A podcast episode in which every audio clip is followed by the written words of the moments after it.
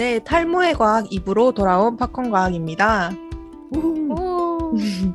네, 지난 시간에 탈모에 대해서 이야기하기에 앞서서 그 탈모의 기본이 되는 모, 그러니까 모발에 대해서 좀 알아보는 시간을 가졌었는데요. 맞죠. 네, 이제 이번 주에 본격적으로 탈모에 대해서 말씀해 주신다고 야무지게 예고장을 던지고 떠났던 해마님이었는데 맞습니다. 네, 그래서 정말 듣고 싶었어서 일주일이 어떻게 갔는지도 모르겠는데요. 맞아요. 네, 그래서 제가 지난주에 서스펜스를 남기고 떠났는데 오늘 본격적으로 이 탈모에 대해서, 모두가 궁금해하는 탈모에 대해서 이야기를 해보겠습니다. 아, 좋습니다. 바로 가시죠. 네, 우선은 그냥 자연스러운 노화에 의한 탈모를 생각해 볼 수 있을 것 같아요. 그죠? 이게 나이가 들면 뭐 약간 좀 머리도 얇아지는 것 같고 모근이 약해진다고들 하고 뭐 그런 맞아요. 자연스러운 탈모가 있잖아요. 네, 맞죠. 네, 그래서 이 노화에 의한 탈모에는 뭐 여러 가지 이유가 있을 수 있는데 그중 하나가 바로 이 모낭 줄기세포의 감소입니다. 줄기세포 친구를 여기서 또 만나는군요. 그렇죠. 줄기세포입니다. 이 모낭 안에는 이 모낭 줄기세포라고 불리는 뭐 이 세포들이 여러 개가 이렇게 들어있어요. 근데 이 줄기세포가 이제 모낭을 구성하는 여러 세포로 분화를 할 수 있는 세포인데, 네. 그 중에 하나가 지난주에 말씀드렸던 이 귀여운 모모세포입니다. 그 모모세포가 그 머리카락을 이렇게 위로 분수 쪽으로 이렇게 밀어주는 역할을 하던 그 세포였죠? 맞습니다. 이 모모세포가 막 분열을 하면서 머리카락을 밀어내면서 머리카락에 포함이 되면서 막 위로 자란다라고 얘기를 했었죠? 네, 그렇죠. 네, 근데 이제 나이가 들면서 이 주변으로부터 여러 가지 스트레스를 또 받고 그다음에 이 모낭 줄기세포의 이 DNA 유전자들도 좀 파괴되고 하면서 자연스럽게 그 숫자가 좀 줄어듭니다. 그러면 어떤 일이 일어날까요? 그럼 모모세포도 줄겠죠? 그렇죠. 만들어질 수 있는 모모세포도 줄고 그럼 위로 밀어내는 힘이 더 약해지겠죠? 그렇죠. 네. 맞습니다. 이렇게 모모세포도 줄고 하면서 결국 머리카락의 생장이 조금 느려지고 그러면서 머리카락이 좀 얇아지는 것 같고 하는 현상들이 자연스럽게 나타나는 건데요. 네. 사실 이렇게 나이가 들수록 이런 줄기세포라는 게 줄어드는 현상은 사실 우리 몸 전체, 이 모낭뿐만 아니라 우리 몸 전체에서 일어납니다. 대표적으로 또 생각해 볼 수 있는 게 이 근육 줄기세포라는 거거든요. 네, 그래서 이 근육 줄기세포는 이 말 그대로 근육 세포들을 만들어낼 수 있는 줄기세포라고 생각하시면 되는데 얘네들이 이제 이 근섬유 사이사이에 이렇게 끼어들어가 있어요.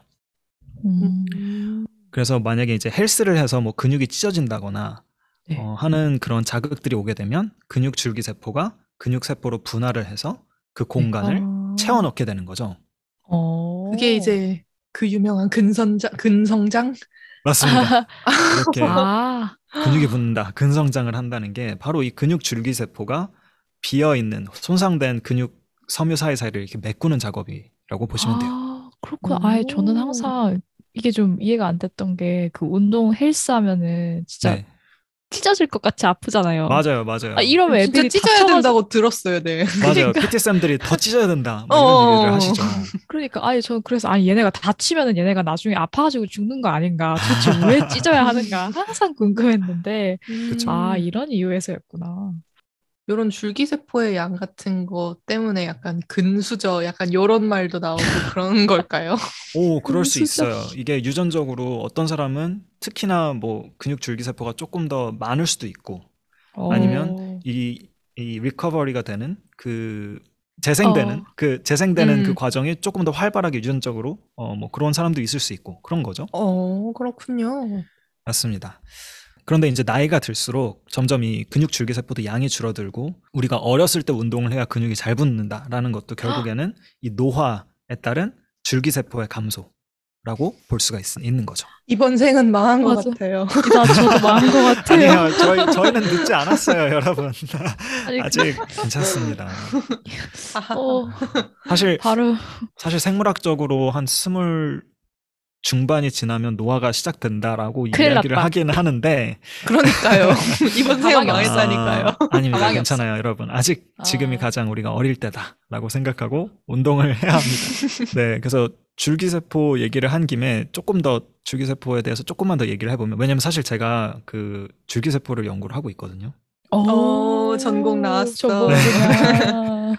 그래서 방금 말씀드린 모낭, 그 다음에 근육 줄기세포 외에도 네. 뭐 예를 들면 적혈구랑 백혈구 같은 피를 구성하는 세포를 만드는 조혈모세포라는 것들도 있고요. 네. 들어봤어요. 조혈모세포 기부 막 이런 것도 있지 않나요? 맞아요, 맞아요. 피를 진짜? 만드는 줄기세포라고 볼 수 있고, 요게 이제 바로 사실 제가 연구하는 줄기세포고요.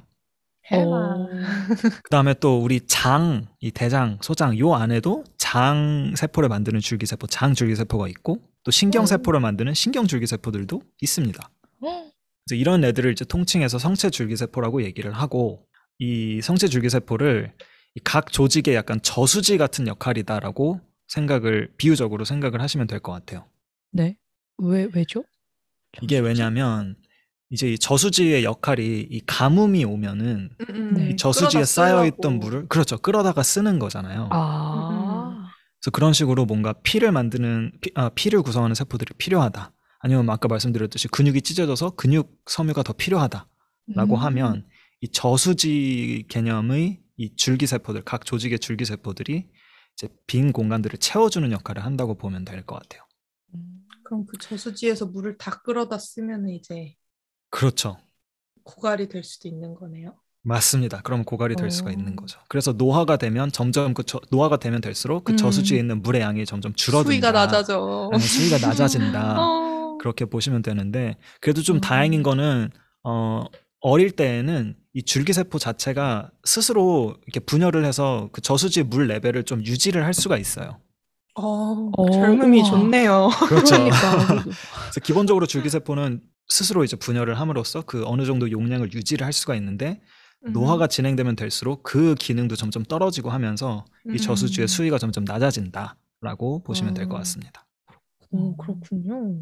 네. 그러면 지금까지 얘기했던 거를 종합해보면은, 줄기세포는 자체적으로도 분열을 하기 때문에 약간 젊을 때는 줄기세포 스스로도 양을 어느 정도 유지할 수 있고, 줄기세포가 있으니까 머리도 네. 다시 계속 자라날 수 있고 해야 될 것 같은데, 또 주변에 보면은 이렇게 젊은 나이부터 탈모로 약간 고생을 하는 분들이 사실 꽤 맞죠. 많잖아요. 꼭 나이가 들어서 탈모가 일어나는 건 아니잖아요. 맞아요. 맞아요. 그런 건 왜 일어나는 거죠? 네, 좋은 질문입니다. 그래서 지금부터 본격적으로 한번 이런 어린 나이부터 나타나는 탈모에 대해서 얘기해 보려고 하는데, 일단 탈모는 기본적으로 사실 남성에서 조금 연구가 좀 많이 됐더라고요. 네, 맞아요. 약간 사회 통념상으로도 네. 그렇잖아요. 맞아요. 여자는 탈모 안 걸린다 약간 이런 거. 그러니까. 맞죠. 그것도 사실이 아닌데, 그건 이제 좀 나중에 한번 얘기를 해보겠습니다만. 난데 너무 마음이 그래서 뭐 그 이유 중에 하나가 일단 뭐 남성에서 조금 더 되게 드라마틱하게 나타나기 때문이기도 하고, 또 이 사실 탈모의 원인으로 가장 많이 알려진 게 이 남성 호르몬이에요. 테스토스테론? 맞죠. 테스토스테론. 가장 유명한 대표적인 남성 호르몬인데, 이 테스토스테론이라고 하는 이 남성 호르몬이 당연히 이제 남자한테서 더 레벨이 높은데, 네. 테스토스테론이 이 5-알파 리덕테이즈라고 하는 5-알파 환원 효소라고 하거든요. 환원. 네. 네. 아무튼 이 효소를 만나게 되면 테스토스테론이 디하이드로 테스토스테론, DHT라는 물질로 바뀌게 됩니다. 뭔가 물이 빠져나갔네요, 지금. 이게 뭐 기억하실 필요 없습니다. 네. 하여튼 DHT라는 이런 어떤 물질로 바뀐다. 네. 근데 이 DHT라고 하는 물질이 이 모낭의 기능을 억제를 하고요. 네. 저런. 네, 그럼으로써 이 머리카락이 제대로 자랄 수 있는 환경을 조금 이렇게 억제를 시키기 때문에 머리카락이 생장에도 영향을 미치게 되고, 그래서 머리카락 굵기가 얇아지고 힘이 없어지면서 빠지게 되는 거예요. 네, 그래서 이 DHT라는 이런 남성 호르몬으로 해서 만들어지는 물질 때문에 머리카락의 생장이 억제되고, 그래서 탈모가 나타난다라고 이해를 하시면 되고, 네.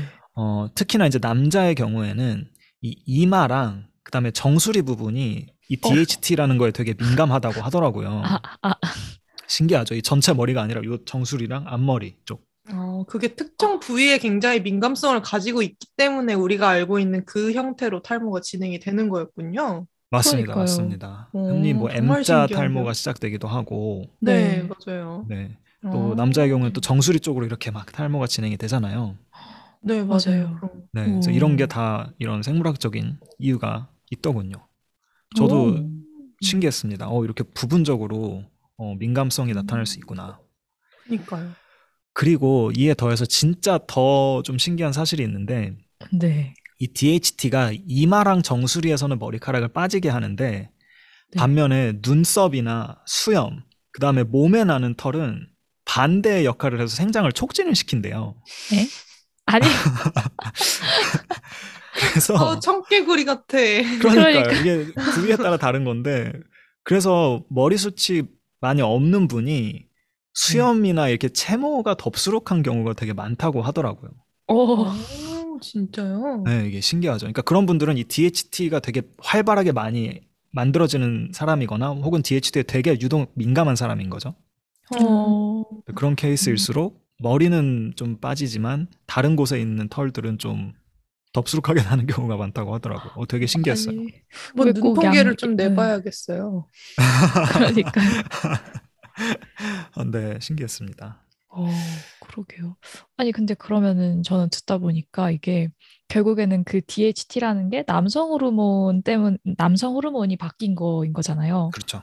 그러면은 뭐 여성의 경우에는 상대적으로 남성보다는 DHT라는 물질의 영향을 받을 가능성이 좀 적겠네요.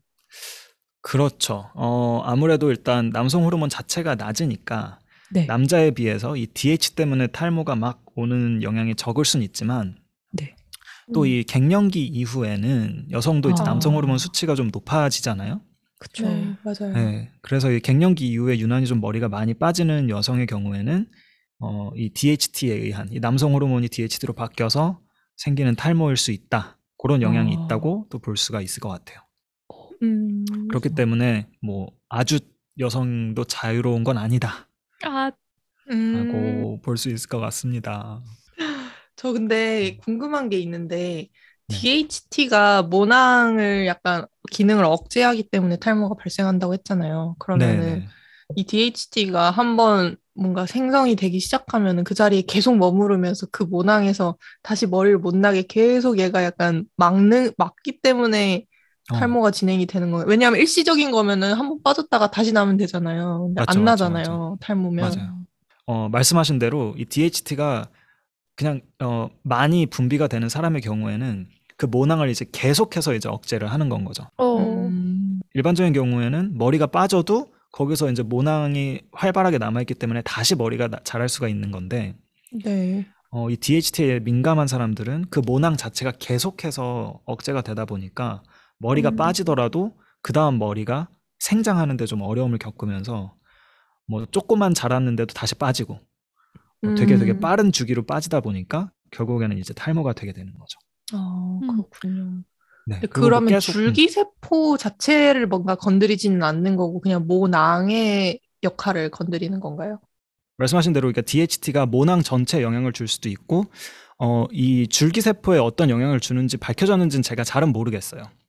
네. 그건 더 찾아봐야겠지만 어쨌든 이 머리가 생장하는 데에는 줄기세포의 역할도 중요하고 그 환경, 이 모낭이라는 환경의 역할도 중요하기 때문에 그렇죠. 네. 이 모낭이 계속 억제되는 환경에서는 머리카락이 좀 다시 자라기가 힘든 거죠. 그렇군요. 그러면 일단 DHT는 뭔가 모낭을 조지는 물질로 맞습니다. 알겠습니다. 감사합니다. 근데 또 이 DHT 같이 뭔가 호르몬적인 영향도 있을 수 있겠지만 또 우리 대학원생처럼 스트레스에 갑자기 많이 노출이 되거나 하면은 또 네. 머리가 많이 빠지는 듯한 그런 경험적인 법칙이 맞아요. 있잖아요. 이건 경험에 의한 어떤 추측이죠. 맞아요. 거의 법칙 같은 느낌이 드는데 느낌 탓일까요? 사실일까요? 사실입니다. 스트레스 역시 뭐 탈모의 원인으로 알려져 있고요. 머리카락도 생장 주기가 있다고 지난주에 말씀을 드렸잖아요. 네. 이 생장기, 퇴행기, 그리고 휴지기가 있는데 네. 스트레스의 경우에는 머리카락의 생장 주기를 휴지기 쪽으로 이렇게 리셋을 시켜버리는 그런 작용을 해요. 세상에. 안 돼. 그러지 마. 그러다 다 죽어. 안 돼. 맞아요. 세상에. 그러면은 생장이 잘 하려고 하다가도 갑자기 슉 사이클을 넘어가 버리니까. 그렇죠. 세상에. 맞아요. 그렇게 생장하다가 갑자기 이제 멈춰버리게 되는 거죠. 좀 슬픈 경우가 되는데, 그래서 이 시점에서 사실 제가 그 우리나라의 과학자가 이 스트레스와 탈모에 대해서 작년에 되게 흥미로운 연구를 발표를 했거든요. 진짜요? 네, 그래서 요거를 좀 소개를 해드리고 싶어요. 너무 좋습니다. 어떤 내용인가요? 지금 포항공대에 계시는 이 최세규 교수님께서 작년에 발표하신 연구인데요. 네. 이 연구는 우선 스트레스가 쥐 털의 생장에 어떤 영향을 미치는가를 다루고 있습니다. 네. 그래서 이제 우리 몸은 스트레스를 받으면 이 스트레스 호르몬을 분비를 하는데요. 이 연구에서는 이 스트레스 호르몬을 분비하는 부신피질이라는 기관을 없애버린, 제거한 쥐를 만들었습니다. 네. 그리고 나서 이 스트레스 호르몬을 만들지 않는 쥐랑 그리고 일반 쥐의 이제 털 생장을 비교를 한 거죠. 그랬더니 그 결과 스트레스 호르몬이 만들어지지 않는 쥐에서 털이 지속적으로 생장기에 들어간다는 것을 관찰을 했습니다. 그러니까 스트레스 호르몬이 만들어지지 않는 쥐에서 털이 더 쑥쑥 자라는 거죠. 네. 반대로 이 스트레스 호르몬을 장기간 이 쥐의 먹이에 타서 주게 되면 이 털의 휴지기 기간이 생장기가 아닌 휴지기가 더 길어졌다고 해요. 네. 그래서 이런 결과들을 보면 스트레스가 머리카락의 생장을 저해한다라는 거를 알 수가 있죠. 그렇군요. 그리고 이제 이 연구에서는 한 발짝 더 나아가서 그러면 대체 이 스트레스 호르몬이 어떤 식으로 어떤 메커니즘으로 머리카락의 생장을 저해하는가를 살펴봤는데요. 제가 지난주에 말씀드렸던 모유두 있죠. 네. 이 스트레스 호르몬이 모유두로 하여금 모낭 줄기세포를 약간 이 겨울잠 상태로 빠지게 한다는 것을 밝혔습니다. 네, 이게 이제 요 연구에서 가장 좀 흥미로운 부분이라고 볼 수 있을 것 같아요. 네. 그러니까 결국에는 이 스트레스 호르몬이 모낭 줄기세포를 겨울잠 자게 만들고 이 겨울잠을 자서 휴지기에 들어간다. 그렇게 보시면 될 것 같습니다. 그렇군요. 감사합니다. 네. 이해가 좀 될 것 같아요. 네, 그래서 이게 되게 이제 새로운 어떤 파인딩이었고, 그래서 되게 작년에 제가 재미있게 봤던 연구 중에 하나였어요. 그렇군요. 네. 그래서 아무튼 스트레스가 탈모에 좀 영향을 줄 수 있다, 탈모를 유발할 수 있다라고 말씀을 드렸는데, 그래도 좀 다행인 건 스트레스로 인한 탈모는 좀 일시적이라고 해요. 다행이다. 그거 참 다행입니다. 그거 참 다행이에요. 네, 그래서 스트레스가 줄어들면 또 스트레스 호르몬이 줄어들게 되고 그러면서 머리카락이 다시 원래 정상적인 사이클로 돌아갈 수 있다고 합니다. 근데 약간 경험적으로 그런 것 같기는 했어요. 왜냐하면 그쵸. 네, 제가 2월에 대학원을 졸업하고 머리숱이 부쩍 많아지는 느낌이 들더라고요. 좀 탄탄해지고. 머리를 묶는데 이게 막 여자들은 그런 게 있거든요. 머리끈을 몇 번을 돌려서 묶는 게 따라서 이게 머리숱을 약간 대략적으로 가늠할 수 있단 말이에요. 물론 고무줄이라는 게 늘어는 나지만. 근데 약간 조금 덜 묶었는데 뭔가 타이트한 느낌이 드는 것이. 좀 빽빽한 것 같다. 네, 약간 좀 그런 것 같더라고요. 네, 그러면은 이제 탈모의 원인에 대한 이야기를 좀 들어봤었는데, 또 탈모하면 또 세상에 너무 이 세상에 알려진 이상한 정보들이 너무 많잖아요. 맞아요. 네, 그렇죠. 진실 혹은 거짓 약간 이런 정보들이 너무 많아서 저희 비전공자들인 저와 부제님께서 약간 평소에 탈모에 대해서 궁금했던 점들을 조금 추려봤습니다. 네, 그럼 마음의 준비를 단단히 하시고 그래서 탈모에 대한 오해와 진실을 조금 풀어보려고 하는데요. 그래서 가장 첫 번째 질문은 탈모는 유전인가요? 전 이런 얘기를 너무 많이 들어봤거든요. 할아버지를 보면은 알 수 있다. 이런 얘기를 정말 많이 들었어요. 맞아요. 저도 뭐 그 얘기 정말 많이 들었는데 일단은 결론부터 얘기하자면 네. 뭐 여러분도 짐작하셨겠지만 탈모는 유전적인 요인이 분명히 있다. 라고 볼 수 있습니다. 그래서 뭐 예를 들면 우리가 아까 원인을 얘기할 때 뭐 남성 호르몬, 뭐 DHT 네. 이런 얘기를 했는데 네. 그런 뭐 남성 호르몬이 유독 많이 나온다거나 아니면 뭐 DHT에 되게 민감하다거나 이런 특징들이 유전자에 의해서 결정이 될 수가 있어요. 네, 그렇기 때문에 뭐 이런 DHT에 대한 민감성이 높다. 그러면 탈모가 빨리 진행된다. 뭐 이런 것들이 유전적으로 결정이 될 수가 있는 거고. 네. 그리고 또 이 2017년에 이 에딘버러 대학에서 굉장히 큰 규모의 남성 탈모 연구를 진행을 한 적이 있어요. 이 52,000명에 달하는 남자들의 유전체를 분석을 해서 어떤 유전자가 탈모와 높은 연관성을 보이는지 알아봤는데 네. 그 연구에서는 이 탈모와 연관성이 높은 287개의 유전자를 찾아냈다고 하더라고요. 아니, 그렇게 많아요? 네. 되게 많네. 근데 이게 이제 287개 모두가 이게 하나하나가 각각 탈모를 막 유발하는 인과관계가 있다. 요거는 아니고 이 인과관계와 상관관계의 함정이 살짝 있는데 네. 아무튼 통계적으로 봤을 때 이 유전자들이 탈모와 연관성이 되게 높았다라는 걸 발표를 했습니다. 네. 그리고 또 뭐 유전적이냐 후천적이냐를 판단하는데 가장 또 좋은 표본이 바로 이 일란성 쌍둥이를 알아보는 거거든요. 그렇죠. 네, 왜냐하면 일란성 쌍둥이는 태어날 때는 유전자가 완전히 똑같습니다.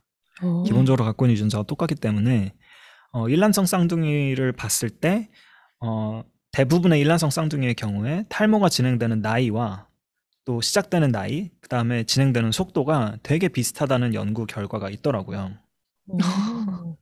네, 그래서 요것만 봐도 탈모는 확실히 유전적인 요인이 있구나. 제 생각에는 유전적인 요인이 꽤 크구나라고 생각을 합니다.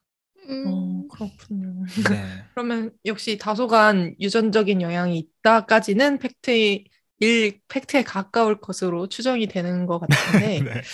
팩트인 것 같아요. 이거는 팩트인 것 네. 같아요. 네. 근데 그러면 이 유전이라는 게 아빠한테서 반, 엄마한테서 반 들어오는 거잖아요. 네, 그렇죠. 그러면 이제 좀 부계 쪽을 봐야 되는지 모계 쪽을 봐야 되는지 혹시 그런 관계도 밝혀진 게 있을까요? 그거는 사실 크게 상관은 없는 것 같아요. 뭐 제가 이제 뭐 아빠가 있으면 뭐 더 잘 걸린다 뭐 이런 뭐 얘기들을 들은 적이 있는데 네. 엄마나 아빠 쪽에서 오는지는 크게 상관이 없는 것 같고 그래서 실제로 엄마가 탈모이고 아빠가 정상인데 그 자식이 탈모가 걸리는 경우도 되게 많다고 하고요. 또 반대로 아빠가 탈모고 엄마가 정상인데 자식이 엄마를 따라서 뭐 탈모가 아닌 경우도 많다고 하더라고요. 그래서 뭐 모계냐 부계냐는 크게 가리지 않는 것 같습니다. 지금까지 아버지한테 제가 못할 말을 많이 했던 것 같은데 이 자리를 빌어 죄송합니다. 죄송합니다.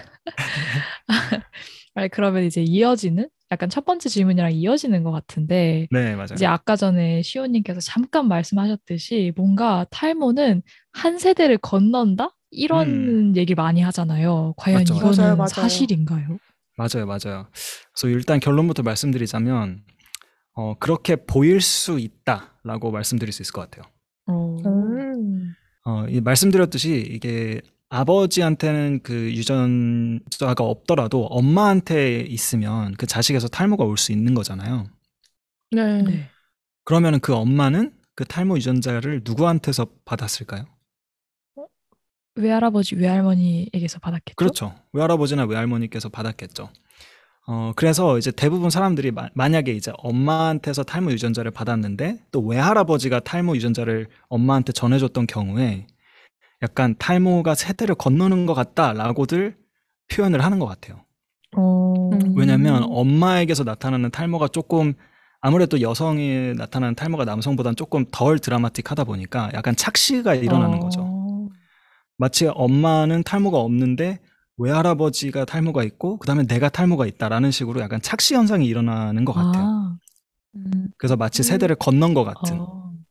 그러니까 아빠는 탈모가 아니고 엄마가 탈모인데 엄마의 탈모가 아닌 것처럼 느껴져서 엄마의 그렇죠. 아버지인 외할아버지가 탈모니까 아 그러면은 엄마 아빠는 탈모 아닌데 외할아버지가 탈모라서 내가 탈모다 라고 이제 생각을 한다는 거죠.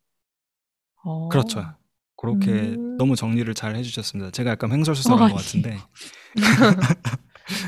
맞습니다. 그래서 약간 그런 착시 현상 때문에 이거 세대를 건너는 것 같다라고 얘기를 할 수 있는데 사실은 그냥 유전자가 엄마를 통해서 외할아버지로부터 나한테 전달이 됐다라고 볼 수 있는 거죠. 그리고 뭐 제가 뭐 예를 들었던 이런 엄마 외할아버지 케이스가 아니더라도 탈모는 뭐 여러 가지 이런 유전자에 의해서 결정이 되는 것 같아요. 그래서 이런 경우에는 뭐 유전인자를 가지고 있을 수는 있지만 그게 꼭 탈모로 발현이 된다라는 의미는 아니기 때문에 뭐 할아버지, 아빠 그리고 내가 모두 다 유전자를 가지고 있는데 할아버지랑 나 때는 그것이 탈모로서 발현이 됐고 대신 아빠는 탈모로서 그게 발현이 안 된 경우에는 우리가 마치 이게 세대를 건너뛰었다라고 보게 되는 거죠.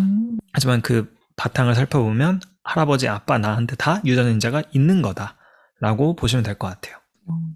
그럼 뭐 딱히 이 탈모의 유전이라는 게 뭐 약간 그 Y 염색체에만 얹어서 온다든지 뭔가 그런 거는 아직 뭐 밝혀진 바가 없는 거죠? 그거는 아닌 것 같아요. 왜냐하면 아까 말씀드렸던 그 에딘버러 연구에서도 이 뭐 한 300개 되는 그 연구진이 찾은 한 300개 되는 유전자 중에서 한 30개 가량은 X 유전자에 있었대요. 근데 이 X 유전자 이 성염색체는 남자의 경우에는 엄마한테서 받는 거거든요. 그렇죠. 네. 그러다 보니까 이게 뭐 Y에 그 결정하는 유전자가 있다. 이런 거는 아닌 것 같습니다. 그렇군요. 그러면은 유전적인 요인에 대해서는 어느 정도 조금 의문점이 풀린 것 같고, 그럼 마지막으로 약간 이제 음식, 약간 검은 콩, 검은 깨, 약간 이런 네. 것들로 탈모를 예방 혹은 약간 치료까지 약간 생각을 네. 치료까지는 아닌 것 같아요. 어쨌든 예방이 좋다, 예방할 수 있다 이런 말들을 많이 들었던 것 같은데요. 그렇죠. 네, 요거 과연 사실일까요? 사실인가요? 요 검은 콩이 좋다라는 거는 애석하게도 좀 검증된 사실은 아닙니다. 약간 배신당한 느낌인데요. 다만 이제 검은 콩 얘기가 나오는 거는 이 검은 콩이 뭐 철분이라든가 뭐 단백질 함량이라든가 아니면 뭐 여러 가지 비타민이라든가 하는 성분들을 많이 갖고 있는데 이 성분이 머리카락의 생장에 도움을 주는 성분들이라고 해요. 그래서 그러다 보니까 뭔가 검은 콩이 마침 이런 성분을 많이 갖고 있으니 검은 콩이 탈모 예방에 좋은 거 아니냐라는 루머가 나온 것 같긴 하지만 실험적으로 과학적으로 검증된 사실은 아니라고 합니다. 근데 뭔가 이렇게 탈모가 아니라 머리카락의 생장에 도움이 되는 성분이 있다랑 이게 네. 탈모를 예방하는 데 도움이 된다랑 이렇게 1:1 대응을 시킬 수는 없는 건가요? 이게 뭔가 통계적으로 유의미한 결과가 나올 때까지 그렇게 말을 할 수는 없는 건가?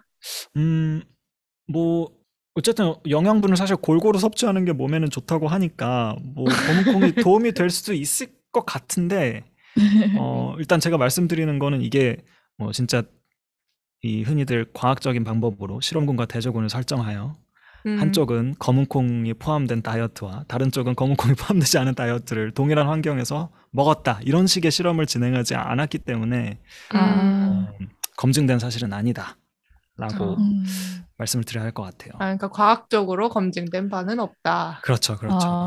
하지만 먹어서 나쁠 것까지는 없다. 먹어서 나쁠지는 않을 것 같다. 뭐 좋은 영양분이 많이 있다. 이렇게 말할 수 있을 것 같습니다.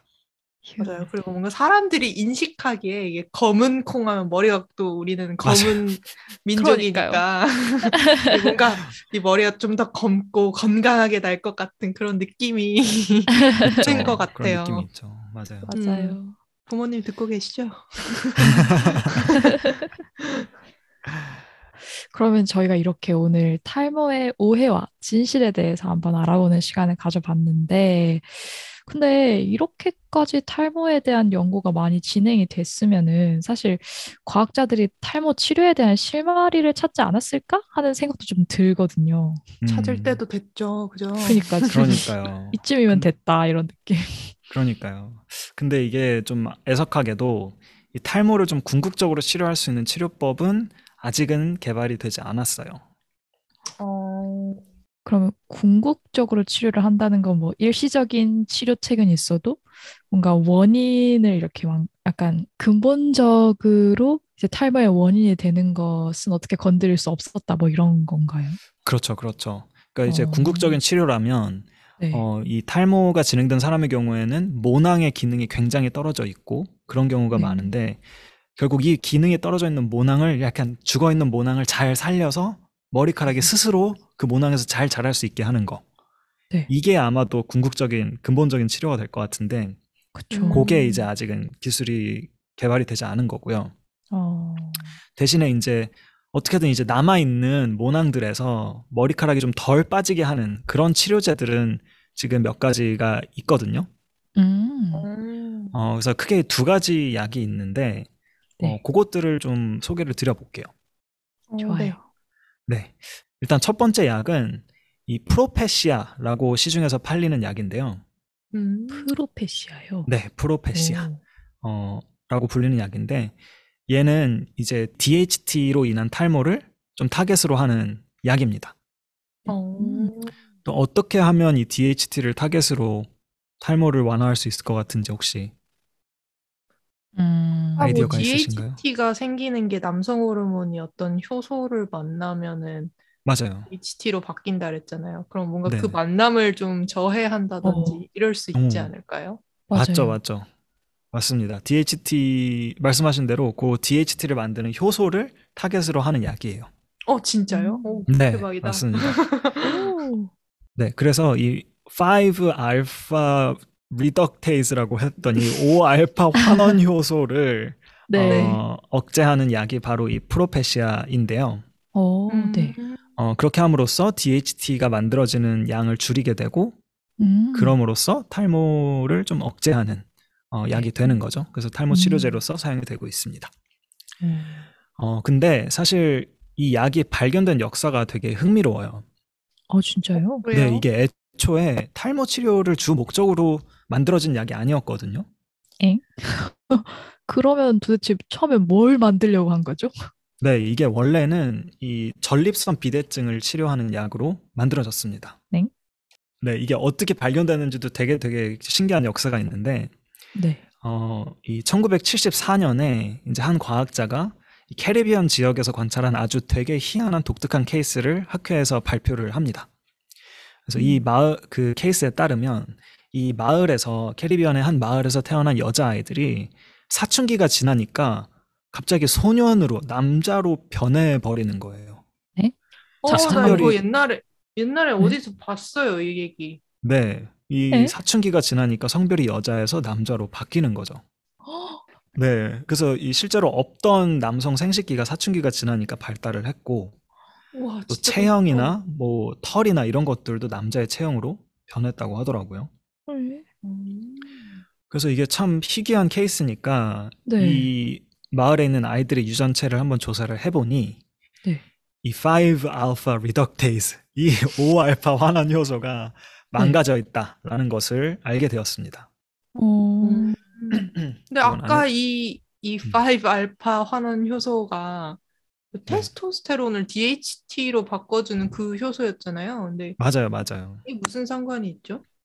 네, 그렇죠. 그러니까 사실 원래는 이 태어났던 아이들이 XY 염색체를 가지고 태어났던 아이들이었던 거예요. 그러니까 원래는 어릴 때부터도 남성의 이 특징들을 모두 가지고 있어야 하는데 네. 이 5-알파 효소가 망가져 있다 보니까 남성 호르몬이 일정 수준 만들어져야 되는 남성 호르몬이 만들어지지 않은 채 태어난 게 된 거죠.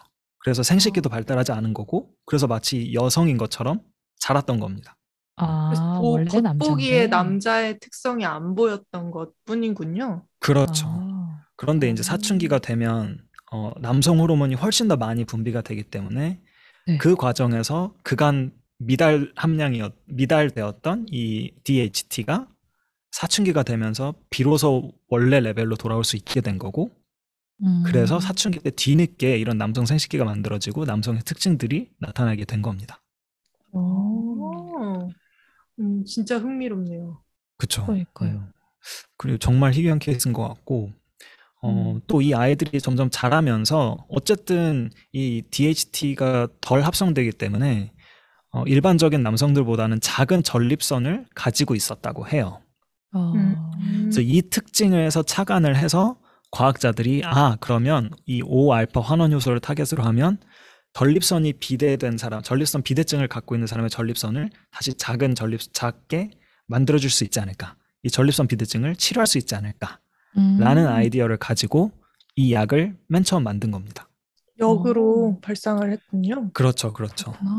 그래서 이 1992년에 프로스카라는 이름으로 이 전립선 비대증 치료약이 승인을 받아서 시중에 팔리게 되는 거예요. 그런데 이 약을 복용하는 남성들이 보니까 뭔가 탈모도 약간 치료가 되는 특징들을 보이게 된 거죠. 오히려 좋아. 오히려 조화가 된 거예요, 정말. 오히려 조화가 된 거예요.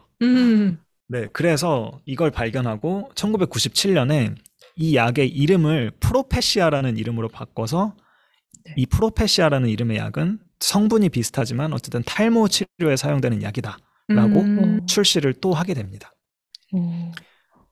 그러니까 같은 원료를 가지고 이 두 개의 병을 치료할 수 있게끔 두 가지 약이 탄생을 하게 된 거죠. 야, 두 마리 토끼를 잡았네.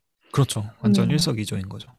근데 전 약간 궁금한 게, 왜 앞에서 DHT가 걔가 이제 탈모에는 조금, 그러니까 탈모에 영향을 미치기도 하지만 체모에는 체모에는 오히려 좋다고 했잖아요. 맞아요. 그러면은 이런 프로페시아 같은 탈모약을 먹으면은 역으로 약간 부작용으로 체모가 좀 이렇게 줄어드는 그런 일이 생기기도 하나요? 근데 약간 좀 뭔가 그런 탈모약들의 부작용에 대한 이야기도 조금 들었었던 것 같은데 뭐 약간 포함되는 개념일 수도 있지 않을까요?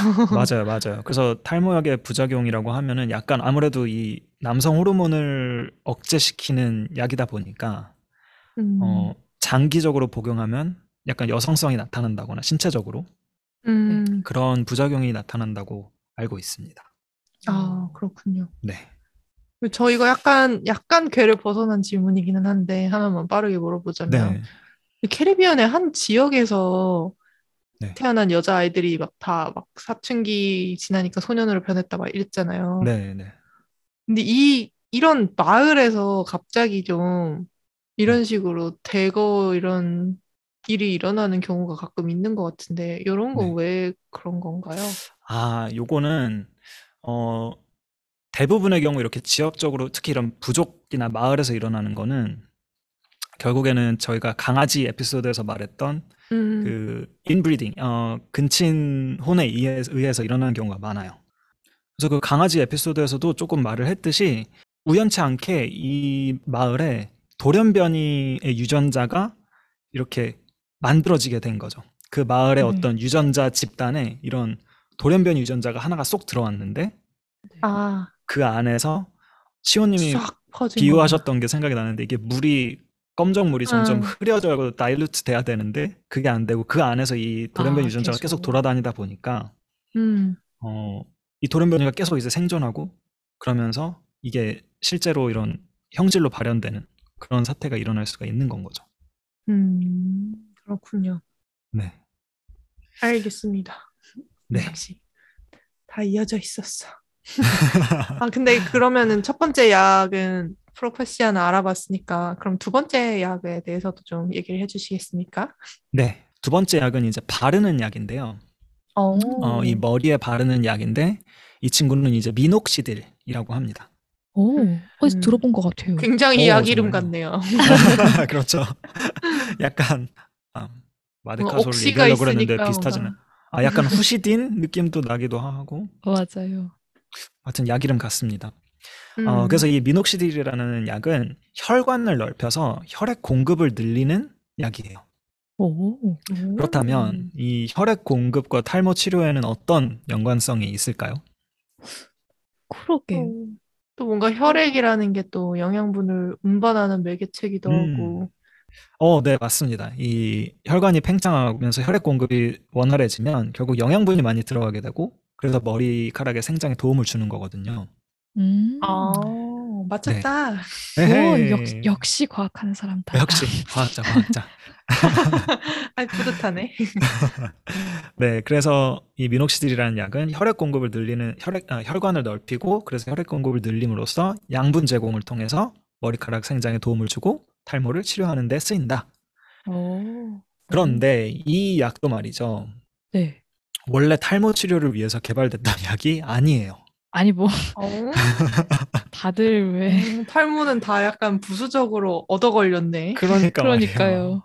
좋은 쪽으로 얻어 걸렸는데 이 미녹시딜이라는 약은 원래는 고혈압 치료를 위해서 만들어진 먹는 약이었어요. 원래 먹는?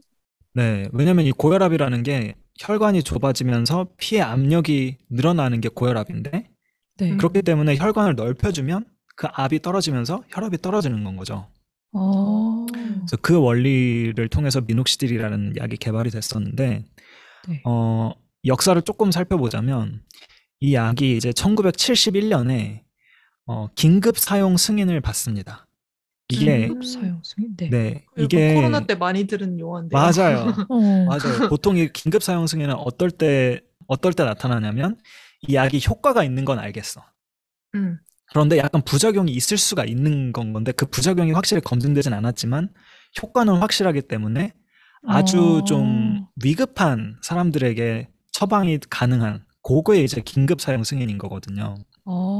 네. 네. 그래서 이제 코로나 그 백신도 마찬가지였죠. 약간 부작용이 있을 수 있지만 어쨌든 위급한 상황이니까 위급한 환자들에게는 먼저 승인을 한다라는 상황에서 긴급 사용 승인이 먼저 되었었어요. 네, 그렇군요. 네, 그래서 아무튼 이 1971년에 이 미녹시딜이 아주 심각한 고혈압 환자들을 위해서 긴급 사용 승인을 받았는데 네. 이 약을 좀 오래 복용한 고혈압 환자의 한 60%에서 80% 대부분의 환자에서 네. 남녀 상관없이 갑자기 온 몸에 막 체모가 자라기 시작한 거예요. 막 털이 갑자기 몸에 나기 시작한 거예요. 아니... 네. 아찔하네. 아니, 웃으면 안 되는데 잠깐만. 그렇죠. 그러니까 완전 부작용인 거죠. 네. 근데 이 채모에 네. 머리카락도 포함이 돼 있는 건가요? 머리카락도 포함이 되어 있었던 것 같아요. 네. 그래서 완전히 부작용인 건데 어쨌든 이게 이제 긴급 사용 승인을 받은 약이니까 임상 시험을 더 해야 하는 상황에서 네. 이 소식을 들은 사람들이 탈모 치료 효과를 노리고는 임상 시험에 되게 많이 신청을 했다고 하더라고요. 아하. 그러니까 뭔가 임상시험 참가해서 나도 좀 약간 다른 의미로 이득을 보겠다. 탈모 치료로 이득을 보겠다라는 걸 노리고 임상시험 참가자가 되게 많이 증가했다는 그런 아이러니한 상황이 벌어졌다고 하더라고요. 네, 그래서 아무튼 뭔가 어쨌든 탈모 치료에도 효과가 있을 게 보이니까 네. 이 기업이 후속 연구를 통해서 연고 형태로 이 국소 부위에 이 농축된 미녹시딜을 바르면 그 부분에서만 털이 자라게끔 할 수 있구나라는 것을 알게 되었고, 이야. 그래서 원래는 이제 먹는 경구약이었지만 이제 바르는 약으로 국소 부위에 바르는 약으로 지금은 탈모 치료제로서 사용 승인을 받았습니다. 그렇군요. 참 신기하죠. 이렇게 네, 다른 목적을 가지고 예, 개발이 됐는데 탈모 치료제로 쓰인다는 게. 둘 다 그렇다는 게 제일 신기한 것 같아요. 그러니까요. 둘 다 그렇다는 게 진짜 신기해요. 근데 사실 이렇게 원래 이제 약이 개발된 것과 다른 목적으로 또 사용 승인이 되는 경우가 종종 있어요. 사실 꽤 케이스가 많은데 네. 이런 거를 이제 전문 용어로는 repurposing 혹은 뭐 약물 재창출이라고 합니다. 네. 그러니까 원래 습관적인 이름이네요. 맞아요. 그러니까요. 원래 퍼포스가 있었는데 그걸 또 다른 쪽으로 재활용한다 이런 의미인 거죠.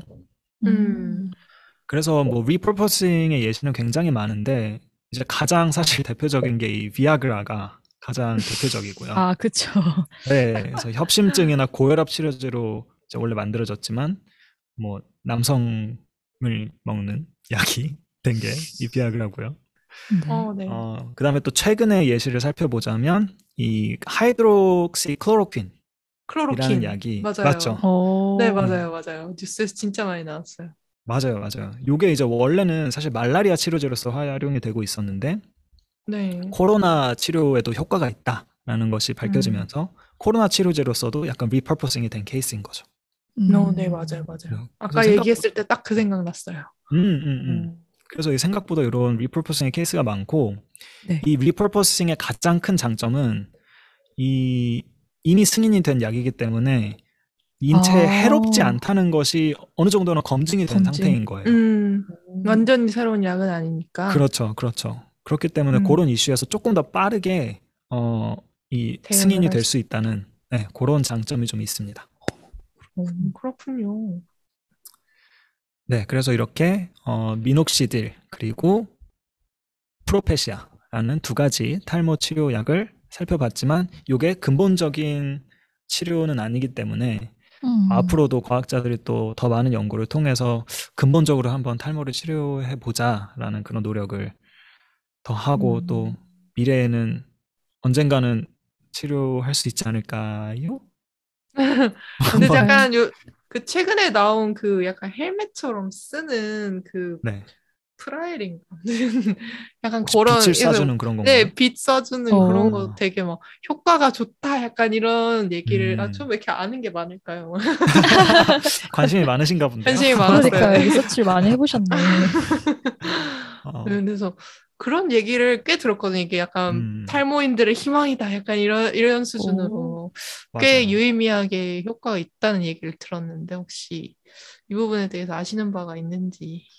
그러니까 그런 특히나 뭐 피부과 쪽에서 그런 이제 레이저를 통한 치료도 굉장히 많은 것 같아요. 그래서 특정 파장대의 레이저를 쏴주면 뭐 그 안에 있던 이 피부 아래에 있는 이 세포들이 뭐 자극이 되면서 뭐 활성화가 된다. 아니면 뭐 비활성화가 된다. 뭐 이런 식으로 하는 것 같은데, 네, 뭐 어느 정도 근거가 있으니까 승인이 되었겠죠?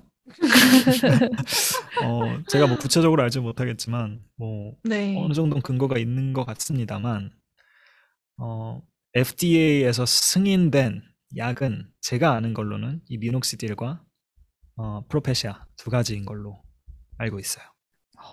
네, 알겠습니다.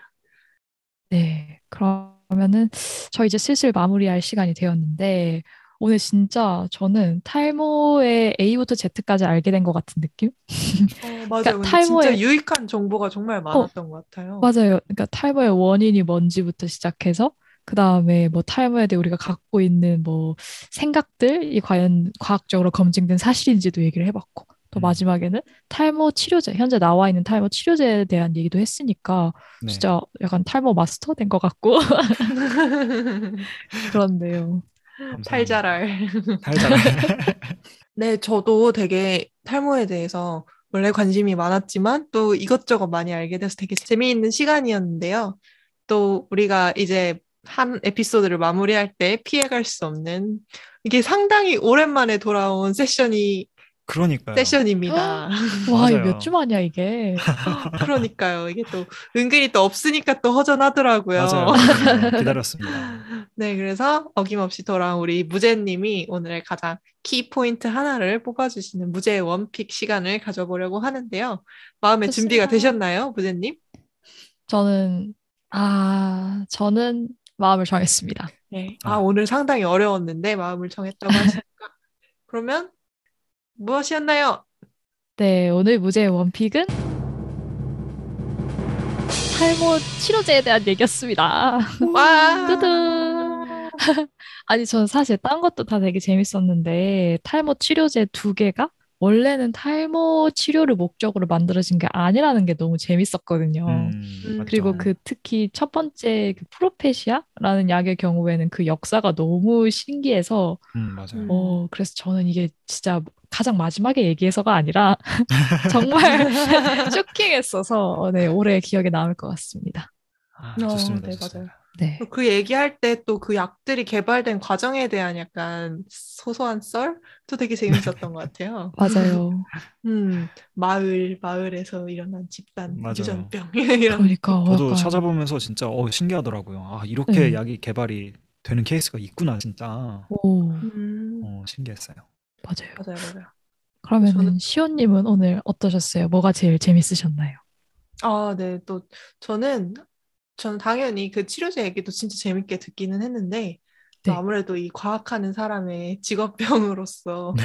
약간 원인에 대한 그런 탐구를 해야 직성이 좀 풀린단 말이에요. 맞아요. 과학자, 네, 과학자. 그리고 항상 개인적으로도 궁금했던 부분이기도 해서 이 탈모를 일으킬 수 있는 원인들에 대해서 알아보고 그 네. 5알파 하는 효소 막 이런 얘기 네. DHT 이런 것도 내가 스스로 읽으려고 하면 또 이해가 안 될 텐데 이렇게 해만님이 이해하기 쉽게 정리를 해주셔서 너무 재밌게 들었거든요. 아, 감사합니다. 맞아요. 저도 네. 정말 재밌게 들었습니다. 네, 한층 탈모에 대한 이해도가 한층 높아진 시간이었던 것 같습니다. 네. 그러면 오늘 탈모에 대해서 준비해보면서 해만님은 또 느낌이 어떠셨어요? 아, 네. 저도 뭐 탈모에 대해서 사실 이번 에피소드를 준비하면서 되게 많이 알게 됐고, 네. 역시 생물은 재밌구나. 아, 이렇게 오. 제 분야가 아닌 다른 분야를 공부하면서 또 느꼈습니다. 분야 자랑으로 이렇게 마무리를 하는 아, 그렇습니다. 해마님이었습니다. 역시. 네, 그러면 이쯤에서 이번 에피소드는 마무리를 하도록 하고 네. 다음 에피소드는 시온님이 또 준비를 해주셨죠? 아, 네, 그렇죠. 다음 에피소드는 제가 준비를 했습니다. 네, 어떤 주제를 다뤄주실 건지 혹시 약간의 스포를 해주실 수 있을까요? 아, 네, 저는 약간의 스포 말고 이번에는 뭐 이렇게 약간의 스포를 할 만한 네. 건덕지가 없어. 건덕지. 네. 약한 스포를 하기가 조금 어려워가지고 그냥 대놓고 스포를 하자면 저는 이제 한 번도 한 적이 없었던 것 같더라고요. 생각을 해보니까. 그래서 뭐죠? 저는 제 전공에 대해서 오. 바로 지진이라는 것에 대해서 이야기를 조금 해보려고 합니다. 맨날 지진한다고 하면서 지진에 대해서 얘기를 한 적이 한 번도 없더라고요. 그래서 시즌 끝나기 전에 한 번은 해야겠다 싶더라고요. 오, 너무 좋습니다. 이 전공 그러니까. 분야를 얘기하신다고 하니까 한층 더 기대가 됩니다. 맞아요. 그러니까 아무거나 질문해도 되는데. 아무거나 질문해도 막 즉석에서 다 해결할 수 있을 것 같은 느낌. 그러니까요. 이 방송이 라이브가 아니라서 참 다행이에요. 아, 네, 좋습니다. 그러면 다음 주에 우리 시온님의 전공 이 지진 이야기로 돌아오도록 하면서 오늘은 이만 에피소드를 마치겠습니다. 네, 그러면 우리 팝콘각 다음 주에 만나요. 안녕. 안녕.